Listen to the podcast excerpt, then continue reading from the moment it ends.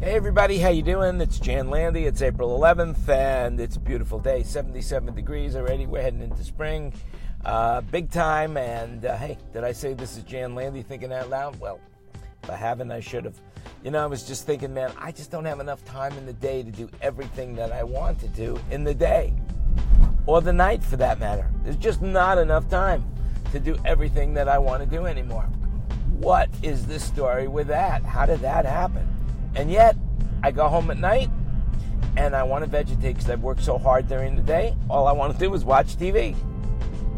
And that's it. I saw an interesting show, Criminal Minds. I don't know, uh, I, I'll probably never watch it again, but it was kind of interesting. Decent acting, but the plot line, I guess, you know, they're telling a story in less than an hour.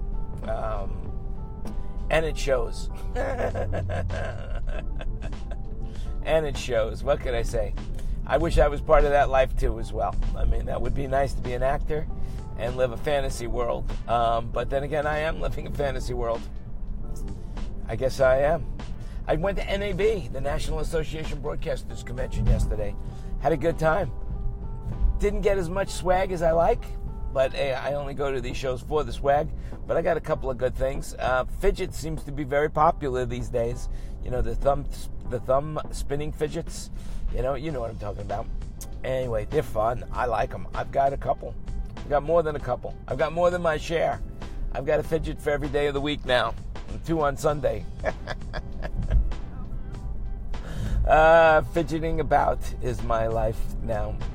Anyway, I'm just rambling. I mean, what can I say? I'm glad I'm not Michael Cohen today. That's for sure. Wow. Talk about talk about not having a good day.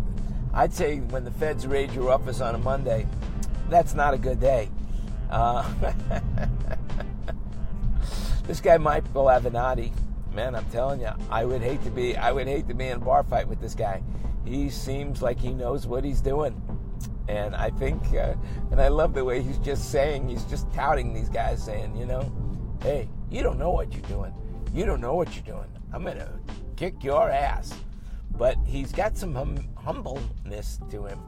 He's got humility because at the end he would say, look, who knows how it's going to end up. One thing I do know, we're going to get to the truth. And I like that. And with that, I leave you to have a great day. Remember, you make it happen and I will talk to you again as soon as I have something else to say, or tomorrow, whichever may come first. And until then,